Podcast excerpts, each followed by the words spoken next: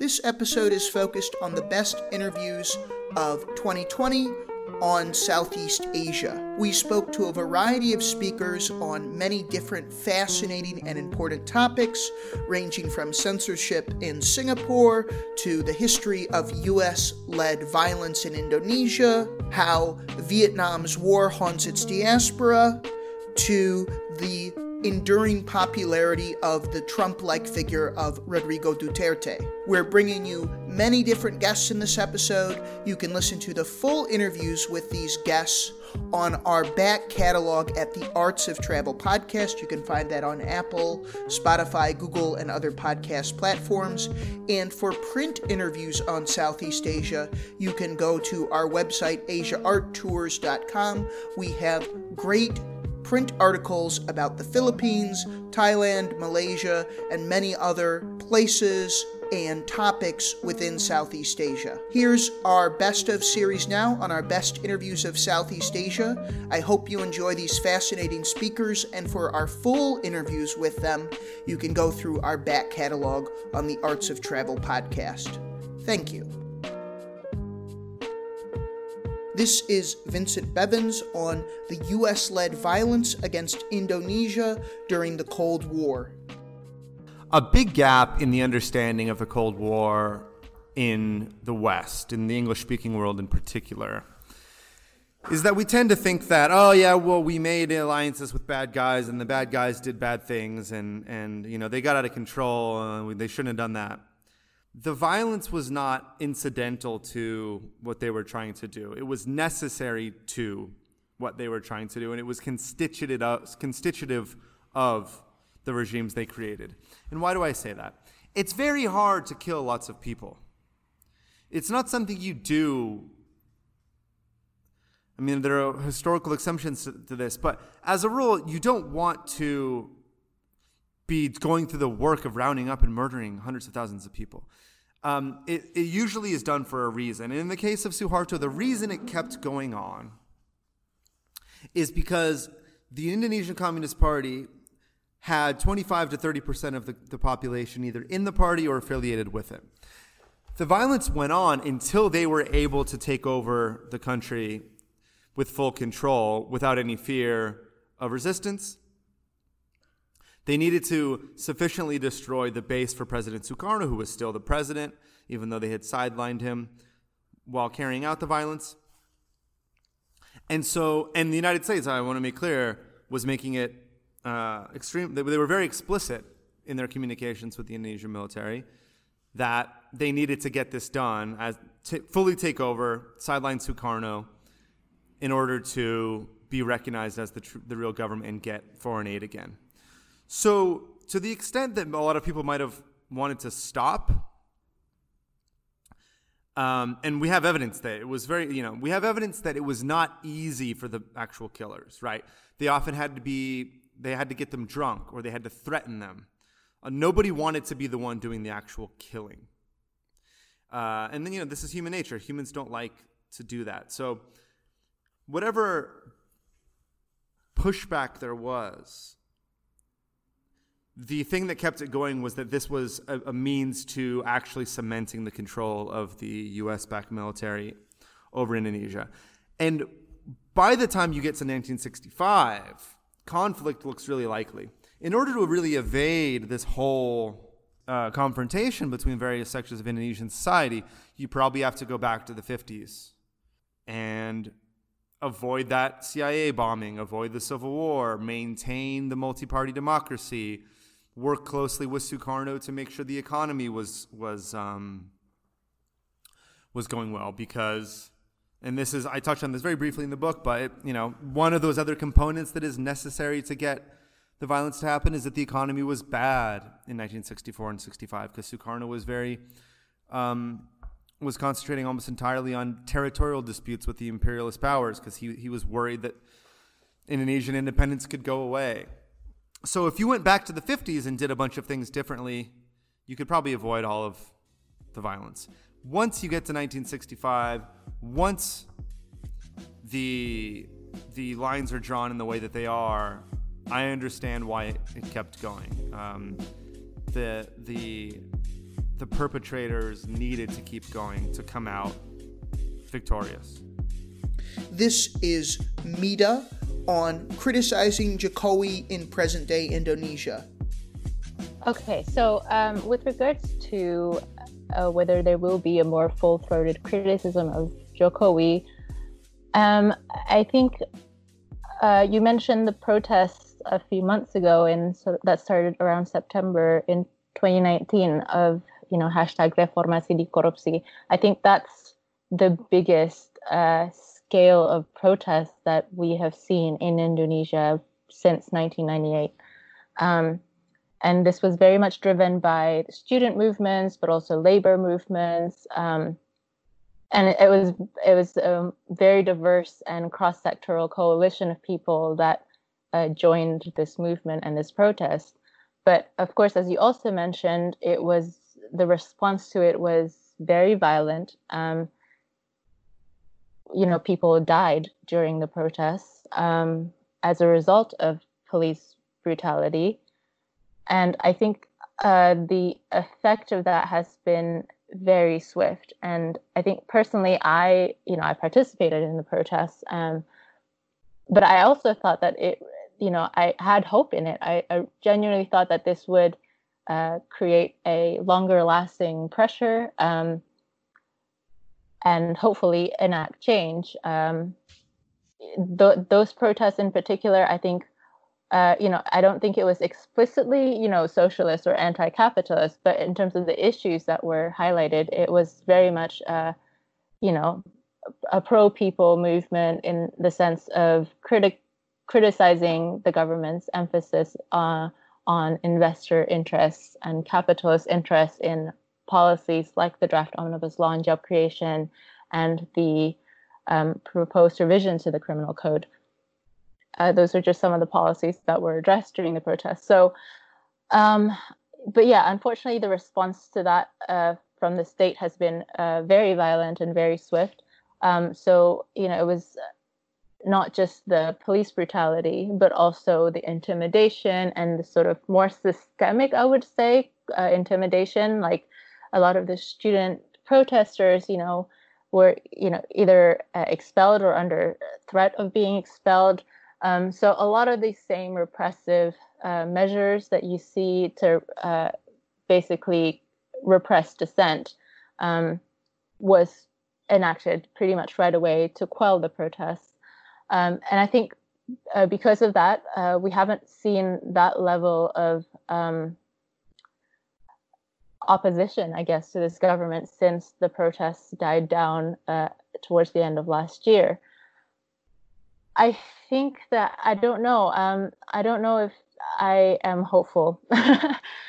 Whether I think that uh, there's going to be a stronger critique, um, but again, I guess I, I'm the type of person who, you know, I've divested from the state uh, and from this administration particularly, um, in the sense that I think right now the strategy that I prefer and that I am currently, you know, more invested in is, like you mentioned, the sort of people to people mutual aid efforts. I think this administration has shown time and time again that it has failed to uphold the interests of the people. And so I think it's up to us to enact those uh, networks of support and, yeah, organize basically um, around each other for each other.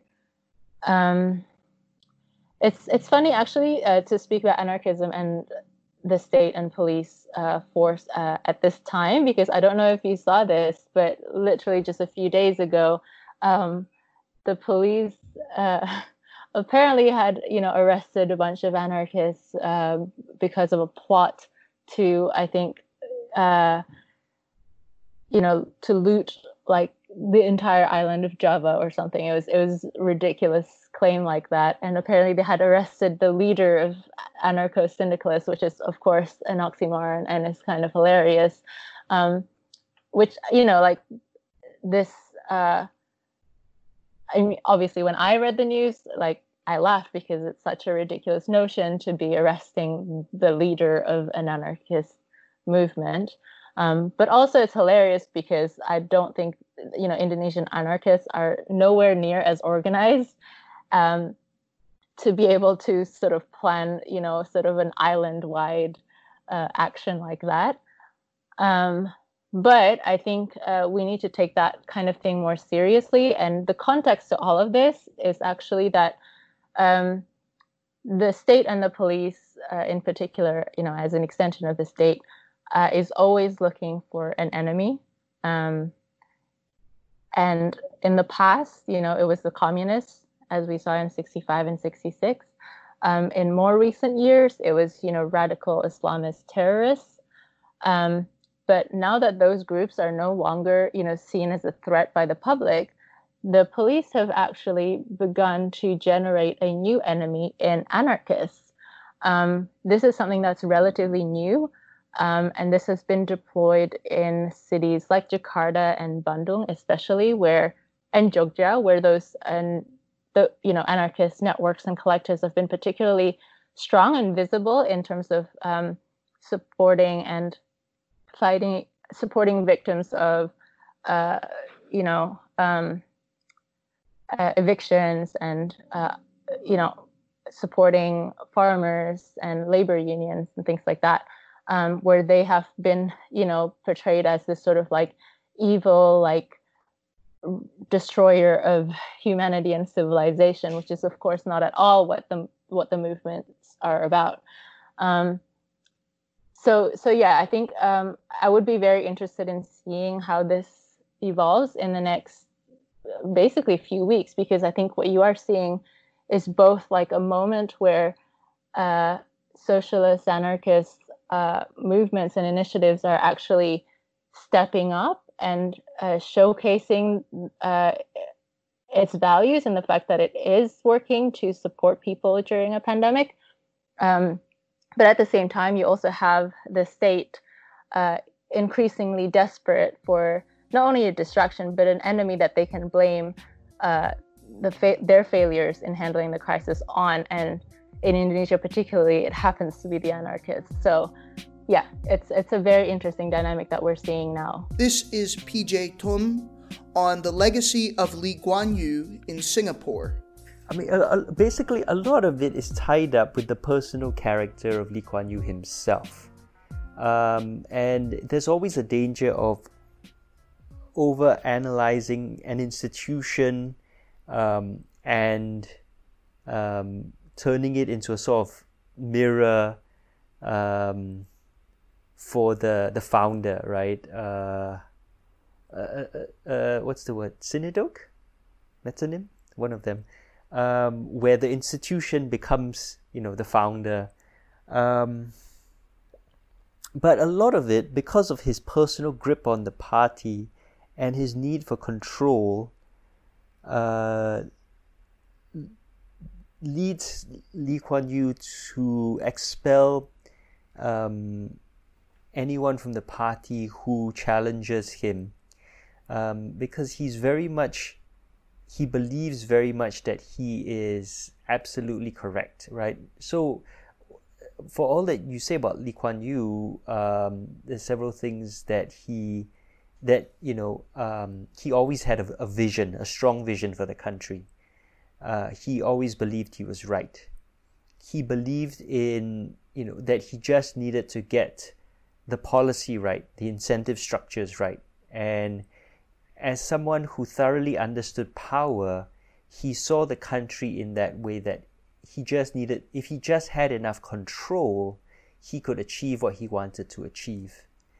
Um, and then layered kind of uh, on top of that was his own personal ideology, which grew increasingly conservative over time.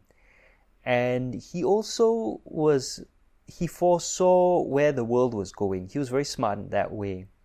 And so um, he was very much a proponent of socialism when it was uh, the dominant ideology of social democracy, and he was very quick to embrace neoliberalism. But these are kind of um, these are secondary to his control, and uh, secondary to his personal vision for Singapore, but rather used very much to justify uh, what he was doing or to uh, you know place what he's doing within a broader framework to make it intelligible, palatable, acceptable. Um, and um, so I think understanding PAP, the PAP within that framework of Lee Kuan Yew wanting to transform Singapore and make it into an idealized society uh, helps us understand um, the kind of things he was doing. And, and the more he was able to gain complete control, the kind of shorter the gap became between uh, ideas that he dreamed up and public policy which is why by the early 80s, he's not just talking about neoliberalism, he's talking eugenics, he's talking about controlling women's bodies and making them, you know, making more educated or wealthier women produce more babies because they had better genes. Uh, you know, he's, he's sterilizing um, uh, people, you know, uh, women who uh, who were supposedly of inferior genes, who are obviously uh, highly correlated with class and race um, and educational levels. Uh, so there, the, you know, there's uh, becomes very. He, he's willing to embrace these ideologies, which are, which clearly were very dangerous and already discredited in a lot of the world. Um, although at that time, of course, there was also this, I think, discussion about the bell curve and about uh, you know, superior genetics um, globally. So there's also that brings me to sort of second point, um, which is global historical forces. That he was also very good at riding those historical forces and understanding um, how to position himself within that, uh, understanding um, where the world was going and uh, and putting Singapore at the forefront of that. Um, so I think if he if he actually was around today, he'd um, have a lot more clarity about the fact that we're leaving neoliberalism behind. Um, but if you look at the impact of that on his uh, heirs, right, uh, in particular his son, uh, they don't have that same vision. And I've explained in my podcast, I mean, in my videos and elsewhere, that they, uh, to repudiate Lee Kuan Yew and to change the policies he left behind would also undermine their own electoral legitimacy, undermine that, that connection, that spiritual connection to the past that enables them to maintain and argue that they are the natural elite of Singapore. So they are, they are trapped in sort of late era Lee Kuan Yew ideology and cannot break free from it uh, without great cost that they're not willing to pay. Um, which you know I think they've tried to in the past and failed quite dramatically. Uh, so yeah, I think so. In in sum, um, to to really summarize it, it's a combination of uh, Lee Kuan Yew um, slowly over time consolidating power um, and exerting great greater control and centralizing more power under his leadership while uh, both staying at the forefront of broader historical trends and ideologies um, and exploring the limits of some of these uh, in order to achieve the things that he wanted to achieve, in order to achieve the idealized society that he, he envisioned. This is Kirsten Han on censorship in modern day Singapore. Yeah, so I mean, it is a fake news law in the sense that that's what the government jumped on. That's the bandwagon they jumped on to push this narrative to bring in this legislation. So the government basically said, well, look, fake news is a problem around the world. It's a problem in the US with Russian meddling. It's a problem in in Europe with, you know, um, trolls exploiting racial fault lines to kind of sow discord and hatred. It's a problem with Brexit. And so Singapore should be ready um, and take preventive action. So we should be ready if we get targeted. At this point in time, and it's not clear what huge fake news problem we have in Singapore. So, like the examples that they brought up about Myanmar and how misinformation and disinformation on Facebook fueled genocide and violence. Yes, that happened in Myanmar and it happened in Sri Lanka. We've not seen anything near that scale in Singapore. In fact, the fake news type of misinformation that we've seen in Singapore has been pretty mild compared to those things. So it's not entirely clear how big the problem actually is in Singapore, and certainly I would say it it's not big enough to justify the law that they've now put into effect. And so this fake news law, which actually has this very long and administrative name called the Protection from Online Falsehoods and Manipulation Act, or as we like to call it in Singapore, POFMA. Um, it's a very, very broad law that hands a lot of power to government. So what it does is it allows any government minister to issue directives that would require you to put up a clarification or a correction, the wording of which they can dictate, or to remove content from your Facebook page, your blog, or whatever it is.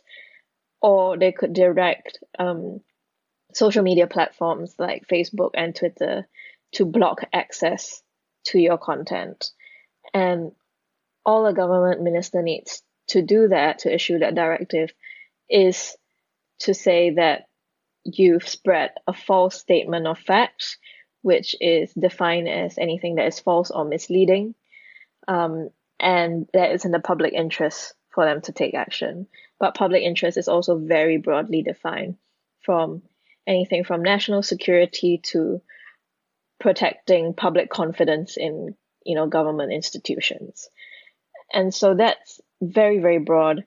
It essentially allows government ministers to become the arbiters of truth.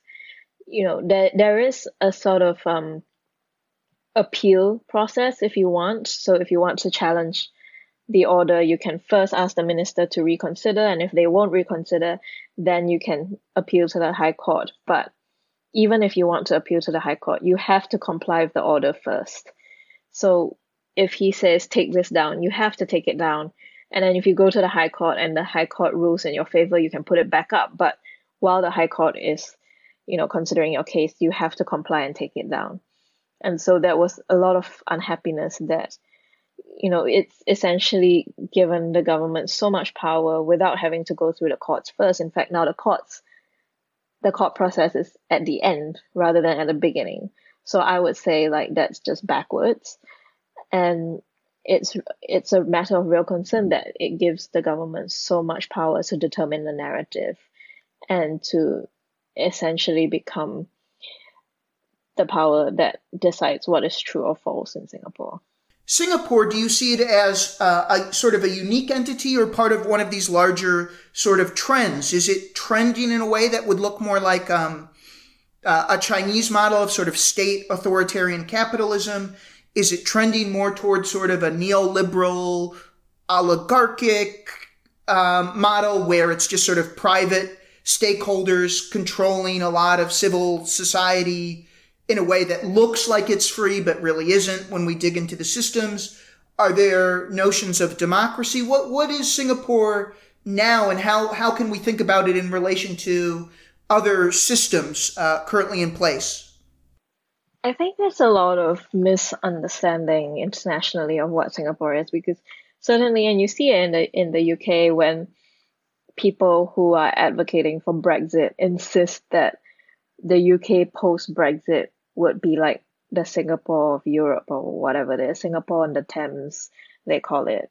And that's built on really fundamental ignorance of what Singapore is. Because yes, we do have free market capitalism, but we also have an incredibly interventionist government. So, you know, like, I don't think the Brexiters realize when they say they want Brexit Britain to be like Singapore that the government is the biggest landlord in Singapore. They own the majority of the land in Singapore.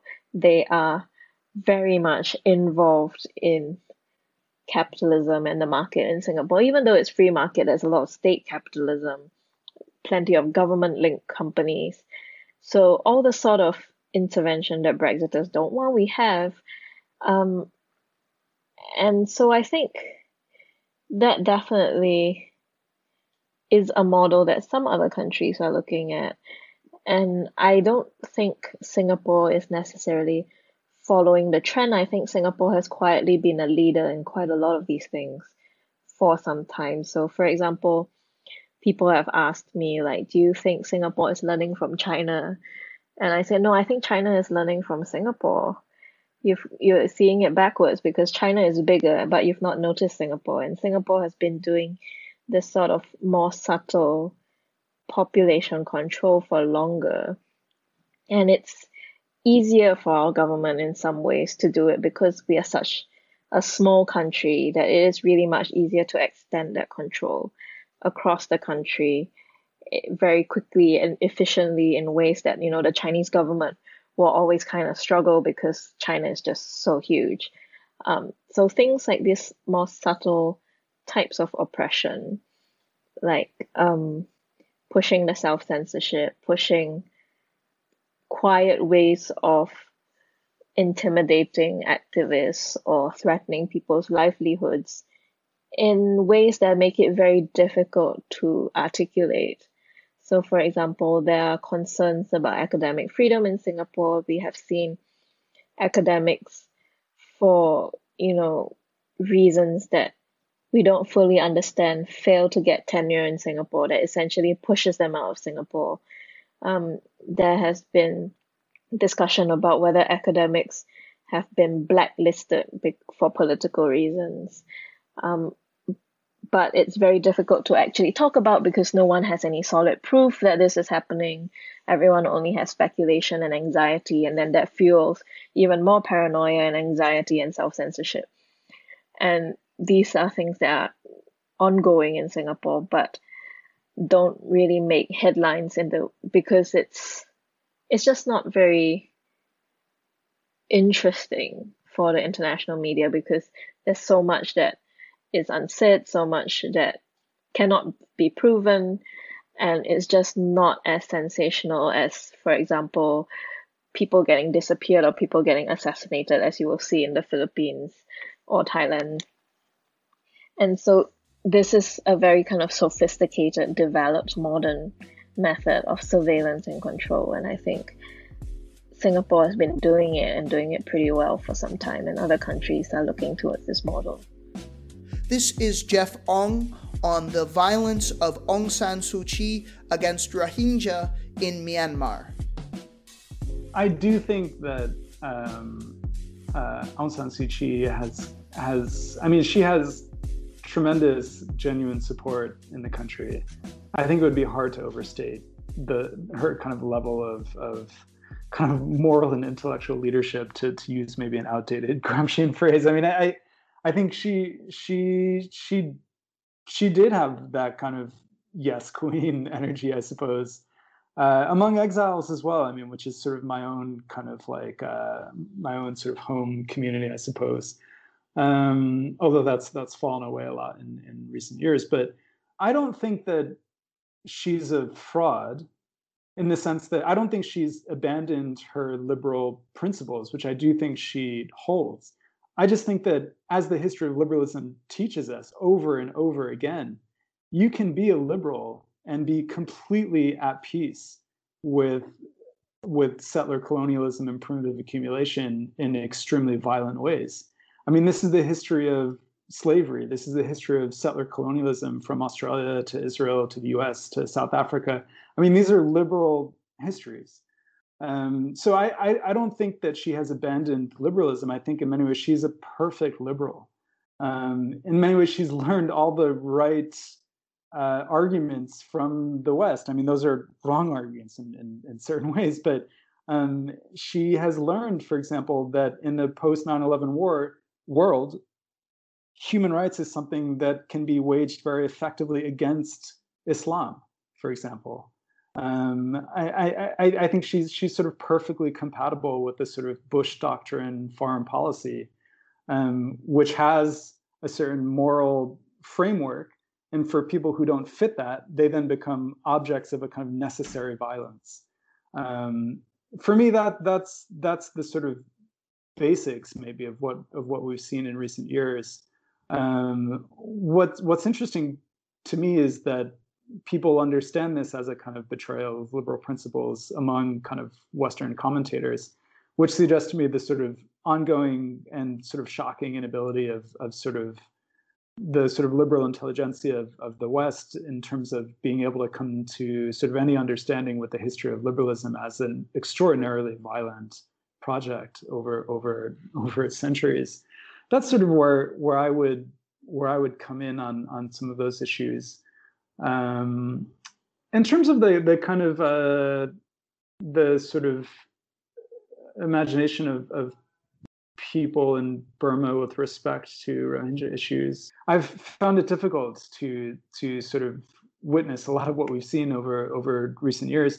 But I guess I guess the difference I'm trying to make maybe is that I I don't think that that what we've seen not only from Aung San Suu Kyi but in this sort of public sphere uh, in in Burma by sort of treasured um, democratic uh, uh, figures, people like uh, uh, Min Ko Naing and, and and and others, um, is is is actually un, unfortunately a kind of fidelity to a certain kind of liberal project. And so to me what, what's disappointing is not that they might have sort of uh, retreated from principles they did or did not hold in the past but actually uh, understanding them as part of this sort of broader history how do do the what's happened to the Rohingya reflect on, as you said, sort of the fidelity of liberalism, and and does it point to or offer you maybe a dark uh, vision of things to come?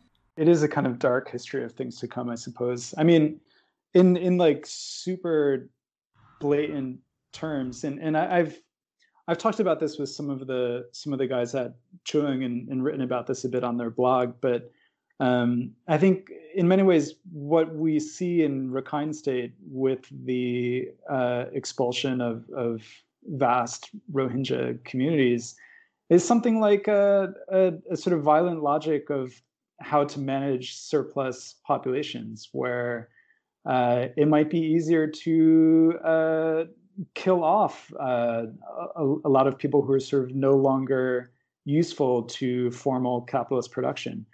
Um, I mean, this this is the sort of abjection of surplus populations writ large, and and I do think it's something that you see from the Mediterranean to the camps in Bangladesh along the border with Rakhine State.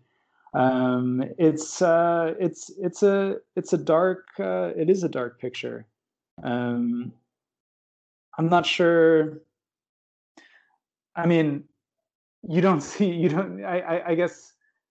Uh, what various people from sort of maybe Marx to Polanyi try to teach us is that in these kind of dark times, you have this sort of dialectical sort of maybe, you know, something else emerges where where people, you know, try and uh, create something better, right? It sort of inspires maybe revolutionary upheaval. It's actually not clear to me what people should do because I, I I don't actually I'm not really sure um, you know, I was just listening to what I thought was a pretty good discussion between um, do you know this guy? This guy Joshua Clover. Yeah, his his mama is Carol Clover, who wrote one of the best horror textbooks from a feminist lens, and he wrote Riot Strike Riot.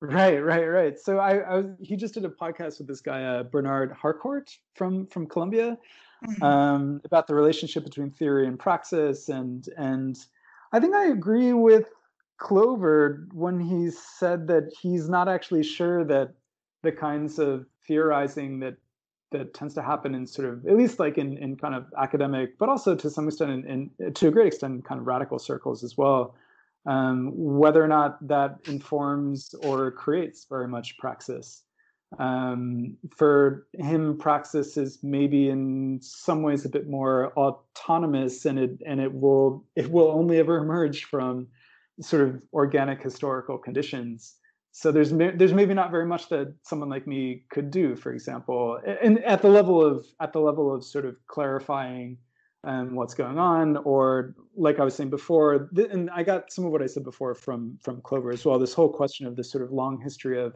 ideology critique in the 20th century, and maybe whether or not that might be coming to a close. I mean, I think that one of the lessons we take from that story is that it didn't really work. uh, and maybe now that we see these these sort of um, the sort of gears starting to uh, uh, come into crisis, to mix metaphors. Sorry about that. Um, but the, the, contradictions of liberalism may be emerging with more clarity since 2008, um, and we see different kinds of struggles emerging. Um, that will happen, I think, no matter what someone like me writes on a blog with Chuang, um, for better for worse. Um, so I, I don't know. I, I, I think um, forms of struggle do tend to reflect uh, the, their sort of material underlying conditions. Um, although I do think forms of struggle also can themselves then also transform material conditions. So it's not like entirely a sort of base superstructure kind of thing, but um, yeah, I mean, if and when we're likely to see something that might, in a sort of coherent way, push back on the kind of abjection of surplus populations, yeah, I mean, I, I, I think we, I think we do see that to a certain extent, in, in when when we think about the sort of riots of, of London or, or the banlieue outside Paris, you could argue that the movement of the squares was maybe in certain places um, uh, contained some of this this kind of impulse as well. Um, but the question is whether or not these might sort of concatenate into something larger and and what kinds of work might be necessary to make that happen. Um, and those, I think, kind of remain open questions, I suppose.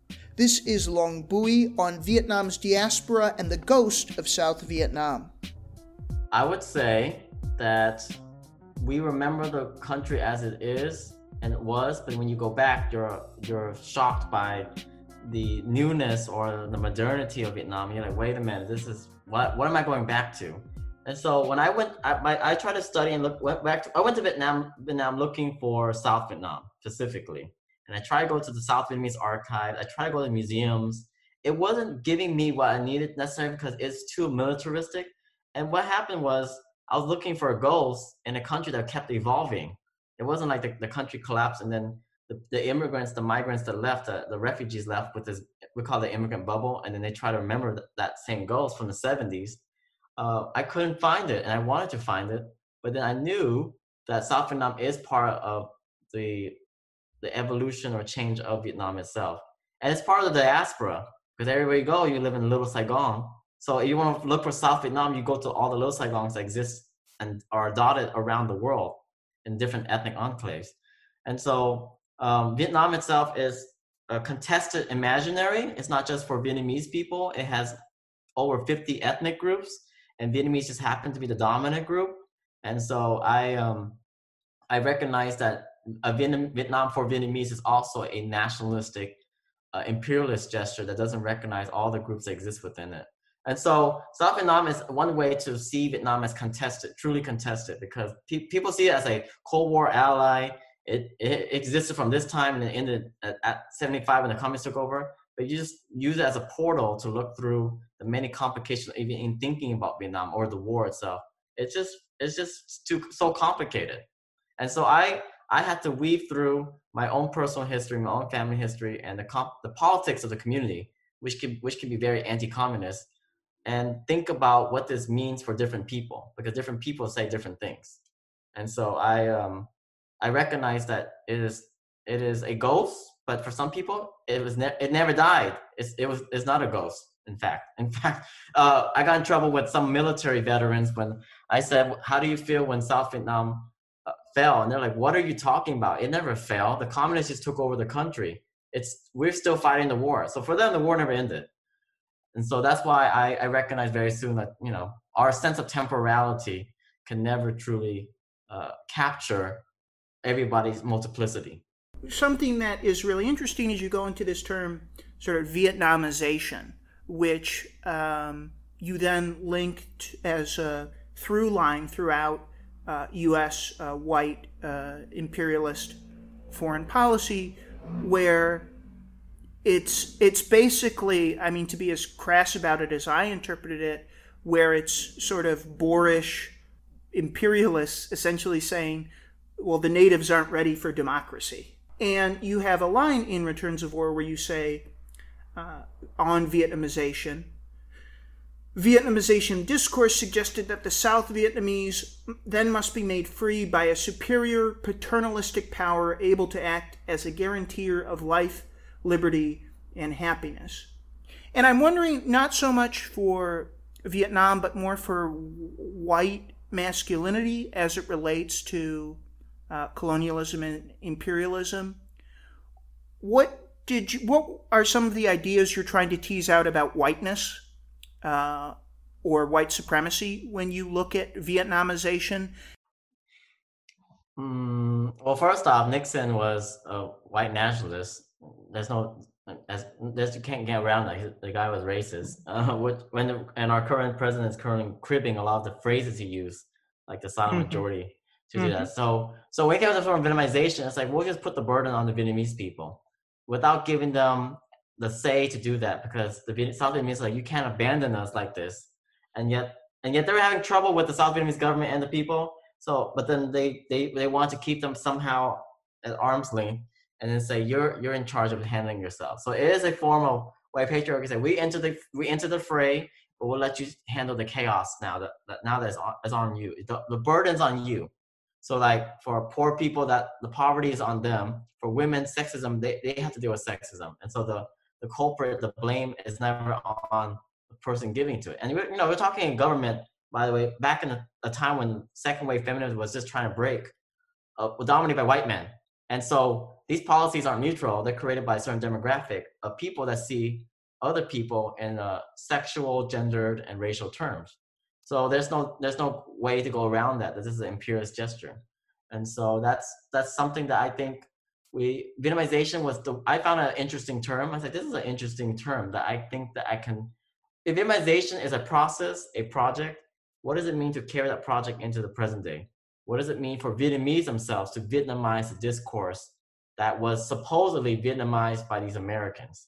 So it's it's kind of taking back the word a little bit. I remix it to give uh to say I want to start Vietnamese voices. That's what real Vietnamization looks like when you give Vietnamese people the chance to art- uh, articulate their voice. And so that's so I changed the public policy focus and the military uh, uh, impetus behind Vietnamization to think about cultural Vietnamization, the Vietnamization of history and memory, uh, the, the I, you know these personal forms of Vietnamization. Like I have to, like with South Vietnamese people go back in Vietnam, they try to look at South Vietnam. It's a form of Vietnamization. Like you're trying to find, trying to map South Vietnam onto current day Vietnam. So that's a form of Vietnamization where you're of, of, of projecting South Vietnameseness in, in, in onto uh, the, the landscape. So so many. So I try to explore as many ways I can play with this term because I think uh, words have meaning and power, and only when you stretch it out can you really see their implications. This is Mai Trung on the state's handling of COVID 19 in Vietnam. I think that there's some truth to that, but I don't think it tells the whole story. Um, so I don't think that Vietnam's success like simply uh, is simply a matter of like obedience, obedience on loyalty of the citizen to the authorities. Um, so we have to remember that the Communist Party, Communist Party has led the country for like 19 years or or 45 years, around 45 years since reunification in 1975. And I think that all the years of the Communist Party leadership has uh, created a political culture in which citizens entrust the government with dealing with crisis. So the party leadership in the world and its ability to lift Vietnam out of poverty has given its credibility to handle to handle crisis. So when there there are crises in Vietnam, like the natural disaster, wars, or now the coronavirus, citizens know that uh, the central the government is a legitimate actor in the society to, to deal with the, the crisis. So the party gained its legitimacy uh, from its uh, from the wars against French and American force And so I I, I think by declaring a war on the coronavirus, the, the party has emphasized uh, against that its uh, leadership in any crisis that the country uh, that the country faced. Um, so I think Vietnamese people trust the government in dealing with the crisis, and they want to help the government to deal with this, uh, not just because they feel that they they are, they are fear the government or they are just out of obedience. And uh, you can see during this crisis, many individuals, enterprise, and organization are willing to donate money to the state to help the state fight against the coronavirus. And another, another characteristic in the Vietnamese context is the social pressures that people face in in, in life, um, especially peer pressure or social pressure from family members or relatives, because now nationalism is equated with like helping the government to fight against the virus or uh, and that means you show your love for the country. So if any individual who who like do not follow the guidelines or who behaves in a way that negatively affect the so- society they will be labeled as unpatriotic or they will be under pressure social strong social pressure so i think that it also help people to work together to fight against the virus. I wanna just uh, wanna say one more thing. One of the things I think uh, that uh, makes Vietnam successful is um, the propaganda from the state. So state media, as media in Vietnam is basically controlled by the state. So from the beginning, state media disseminated information about the virus, the severity of the virus, and also how to prevent how to avoid the virus like have a propaganda on washing hand wearing mask something like that so this um, all this information this information makes people perceive the threat of the virus to the national security. So people know that oh it's a serious thing. It's not like a normal flu. Um, I think that's uh, also partly explain why Vietnam has been successful. This is Regine Cabato on Duterte, the Philippines, and COVID 19. One thing that a lot of people, a lot of watchers in the Philippines may have noticed about how the lockdown is playing out in the Philippines is the concern surrounding human rights violations and potential um, police and military abuse. Um, and this has definitely been something that has existed long before the pandemic, um, long before this lockdown. Um, it's something that was already a primary concern when President Rodrigo first rose to power in 2016 and when he launched his bloody drug war, which has left thousands of, of people dead. Now we kind of see um, that there has been a record of possible and potential human rights abuses um, under lockdown, and it's only been a month so far. So so far, I've kept a running thread of cases that I've monitored through local reports on Twitter, and we've heard of um, we've heard of cases like um, village officials putting um, curfew violators in a dog cage, um, village officials making people um, sit out in the middle of the hot sun, um, which some some human rights advocates would actually qualify as a form of torture because it's prolonged exposure. Um, and a lot of other very concerning things. There have been a lot of arrests um, under lockdown. And then, you know, when these people get arrested or when these people get detained, they're put in very congested and very um, crowded jails. Um, and I think all all this like came to a fore when um yesterday we saw actual footage of um police shooting dead um an army veteran, a, retired Filipino soldier. It's definitely not the first case of a killing under lockdown. There have around there have been around at least two other cases of police killings at a checkpoint. Um, but this is probably the first that has been caught on video. Um, and it's the first, therefore, that's um, probably like, you know, going to have like an impact. Um, for the first two reports that I've seen that, that I've monitored, um, mostly these people have like the victims have been nameless and faceless. Um, but now we kind of have an actual face and an actual backstory to the guy who was who was killed by police. So maybe for for the listeners, I could give a bit of an overview.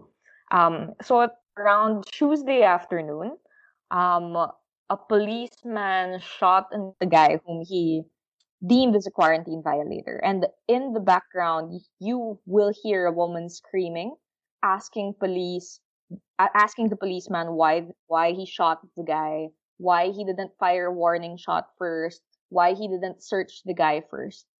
Um, local reports say that the police later claimed that he actually had a gun on him. Um, and but the the guy's family will deny these allegations. Um, they told the local press that he actually had no gun on him, um, that he was also um, an army veteran who was last deployed um, to fight ISIS affiliated militants in 2017, and he came home with a post traumatic stress disorder. Um, he also was diagnosed with schizophrenia. Um, so this guy was somebody who was, you know, mentally challenged, who had a history of mental illness, and he was just, you know, shot and, and killed point blank. So this is the kind of uh, situation that we're seeing play out in the Philippines. Um, and it might for, for for watchers in the Philippines, this kind of scene probably is not surprising anymore. I mean, we've seen we've seen it play out before um, in the drug war. Um, and it's just something that, you know, has been kind of put into the context of, of the current pandemic. This is Nicole Curato on the vulgarity of Duterte and his enduring popularity in the Philippines. Right. Well, I think the first point, yeah, to underscore here is um, the tolerance to his vulgarity is not again part of manipulation or you know just the spectacular character of his of his rhetoric. Um, imagine that if you're in Manila and you're queuing for a train in the morning just to get to work on time, and it takes you three hours to get to the car of the train aren't you just going to say, motherfucker, this is enough, right? I would say that. Or when the internet connection is just so slow, aren't you really just going to curse Duterte style? So one argument is that Duterte is just articulating what has been in the minds of many people, except that he uses the podium of the presidency to lay bare those anxieties, those frustrations, whether these are middle class frustrations like the internet and the train, or whether these are frustrations of people from more um, rural communities. So that's one consideration. He's really just mirroring what people are already feeling. But the other insight here that I found uh, talking to some of his supporters is that they do recognize that his vulgarity is a character flaw but it's a character flaw they're willing to overlook. So even if we look at polling data, there was a poll that asked people about uh, whether it's okay that Duterte threatened, I think it's human rights um, representatives from the UN, uh, when he threatened them that they'd be fed to crocodiles. Majority of the Filipinos actually don't agree with that. Um, majority of Filipinos also think that his sexism is, is unacceptable. But on balance, given that character flaw compared to what other things he has to offer, they're just willing to look the other way. So I think the vulgarity is an issue. So I wouldn't say that it's not a problem for Filipinos, but I think it is a character flaw that they're willing to overlook for, for example, the promise of shared prosperity. Um, but I think things are starting to change in the sense that the Philippines had a midterm election uh, last May. And of course, Duterte wiped out the opposition. And that's not an overstatement. It's the first time, actually, in many, many years uh, that nobody from the opposition won a seat in the Senate. So all of Duterte's candidates won. But what's interesting about the development in these elections is the emergence of what I would think as alternative leadership styles to Duterte. So local mayors, for example, the mayor of Manila now kind of speaks like Duterte. He uses street language. He uses very um, very folksy kind of kind of language, but he never curses. And this man really came from the slums. He was literally uh, a scavenger uh, when he was a child, and and he's getting a lot of media attention because he was able to clear the streets of Manila. He was able to, although controversially, because he got rid of some vendors who are quite poor in a very um, not violent but very strong-willed way. Uh, but the point here is there are emerging alternatives to Duterte style who can also be street smarts who can also be tough without having to curse, without having to say, I will kill you all, while having the, cur- the, the guts to say, um, the police has to do its job, but it has to respect human rights. So I think there's now this this perspective that you don't have to be a strong man to be strong-willed. So I think that's worth monitoring these kinds of Duterte-esque kind of figure, but also has a strong view of how governance can look like without being vulgar and without having to to kill people. So so yeah, I mean these are different um, schools of thought, um, but I think Duterte is very much a product of the current moment um, of the rise of digital media, where authenticity is the most important characteristic of the leader more than competency. So it's very much fitting um, to this political moment. So I think um, that kind of politics is here to stay. We've seen this with Boris Johnson, with Donald Trump, uh, Geert Van Wilders, right? So this is not unique to the Philippines. It's very much, yeah, it's very much a product of the contemporary time. This is Deborah Augustin on racism in Malaysia. We actually we have over 60 ethnic groups in Malaysia, but usually the, the country gets kind of boiled boiled down to the majority Malay Malaysian population and then you know, then we have significant Chinese and Indian Malaysian populations, but we also have um, a variety of indigenous people uh, in Malaysia, both in the peninsula and in Malaysian Borneo. Um, it's interesting to talk. I mean, this we are in a in a stage politically in Malaysia where racial there's a lot of racial tension. Um, and when this coup government came into power, the coup government is made up of a lot of Malay nationalist parties. And there was an increase in hate speech towards non Malays on social media. So this is prior to the pandemic. And you were starting to see, um, you know, racist rhetoric about Chinese people in the early stages of the pandemic. Um, people were saying, oh, you know, look at these Chinese people in China, the things they eat, like they're unclean. That's why this virus is um, attacking them. Also, how China has treated Uyghurs in, in China. Um, you know, there was a lot of rhetoric saying, oh, well, this is punishment from God for the way that you've treated the Uyghurs. So things like that were already circulating when the virus surfaced in China. But because the majority of the infections have now come from this this tabligh movement in Malaysia, I think then you're seeing kind of the reverse. Like people are airing their anti-Malay sentiments and anti-Islam as, as sentiments. The politics in this country are very race based. Um, we do have race based parties. For example, UMNO is a is a Malay party. Bersatu is a Malay party, and there isn't much directive from the government to, to you know to sort of counter um, racism against minorities. In fact, when this government came into power, a lot of people said, you know, this is a really bad time for racial minorities in Malaysia because you have an almost all Malay government. There are very few ministers in the new cabinet who are non Malays. In a multicultural society, that's dangerous, right? When when when the government is made up of the majority or only one race, um, there is a fear that other communities are not going to have their interests or needs uh, represented in government. So, unfortunately, yeah, we have not seen directives um, from the government at large, you know, to try and combat hate speech. I think in some ways their legitimacy comes from some of this divisiveness. So I don't see them anytime soon coming up with a way to um, to counter it. How are how are civil society groups and uh, civic leaders trying to step in where the government is failing to do so? That's been a really, I think, heartening response. There is a movement called Kita Jaga Kita, which means we take care of each other or we care for us. And it was started by a um, young adult author, Hanna Alkaf. Um, she had been part of an earlier movement called Pulang Mengundi, which means return to vote, where Malaysians had helped each other um, return to their hometowns to vote when it was announced the, the polling date was going to be on a weekday. So, you know, lots of Malaysians helped pay for each other's flight tickets or train tickets.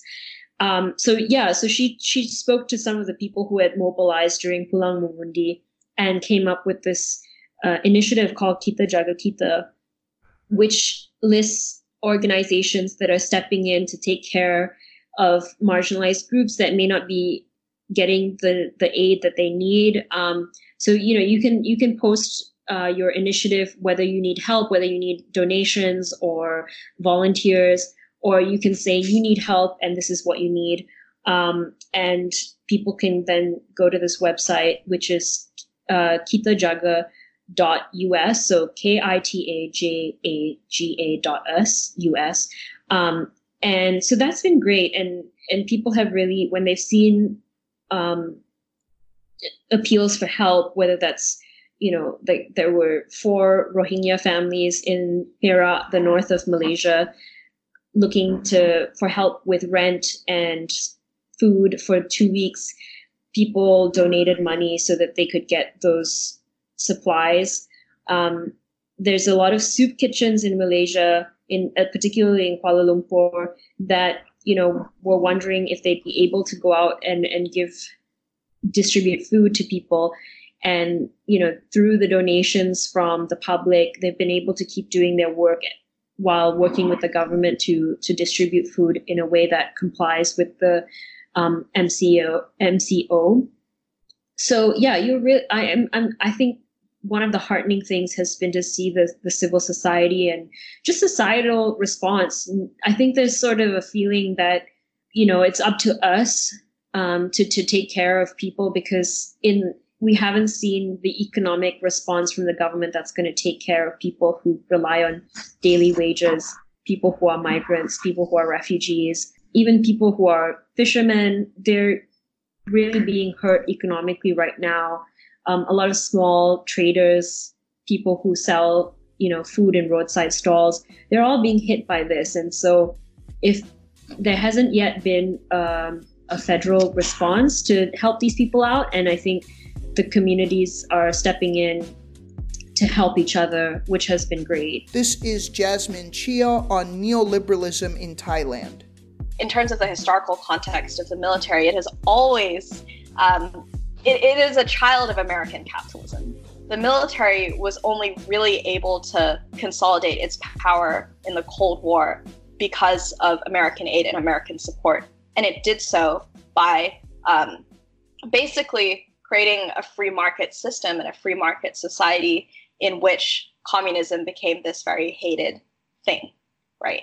And so the the language, I think, of neoliberal capitalism has very much filtered into Thai society and very much upholds the military's power. And there is this very, very symbiotic, histor- deeply historical relationship between a sort of hyper capitalism and the militarism that you see today, right? And that is true since you know 1945 until 2020. My personal opinion is from a more anthropological perspective. You have these structures of community care that date back to more feudal systems. Um, you have these structures of strong community care that really help mitigate this. And this is not something that's really a function of the economic or the political system that's been imposed top down, but more a function of um, of long-standing cultures, I think, around uh, around family, around security, around philanthropy. And so I think what you see in Thailand, right, is like, for example, there's very little state support um, from a social security perspective for the poor, right? We don't have really any sort of social insurance for migrant workers who no longer have work and are unemployed. Um, many of them, as I mentioned, are very concerned about getting this 5,000 baht handout. And even then, right, like a 5,000 baht handout for someone who's lost their job for like the next three months is is nothing. And so, well, well it's it's it's important, but it's not enough, right? But what you see happening instead is this very strong sense of community engagement, saying, "Hey, why don't we just donate our money to these communities? Why should we wait for the government?" And I think that comes out of this very long-standing tradition of of caring and of strong community care at a ground level that is not really related to the state and has never been mandated by the state and has never been controlled by the state. Now, I think you would say, obviously, this is also another symptom of the neoliberal system in which, um, you know, like social security becomes essentially privatized, right? Which is what has happened here. I think that's very true. But I think at the same time that these systems are much stronger than sort of the GoFundMe healthcare systems in America or the, um, the, the charity organizations, right? Because they're underpinned by a strong um, foundation of family and family respect. And so at the end of the day, there are going to be elderly people in Chiang Mai who who don't have access to regular means of income, but their children are going to be right there with them, and their children are going to be looking after them even if they can't get to hospitals. And so I think it's it's different in that sort of cultural way um, but as I said, I think this neoliberal language, at least, and in part this neoliberal logic, has very much filtered into Thailand.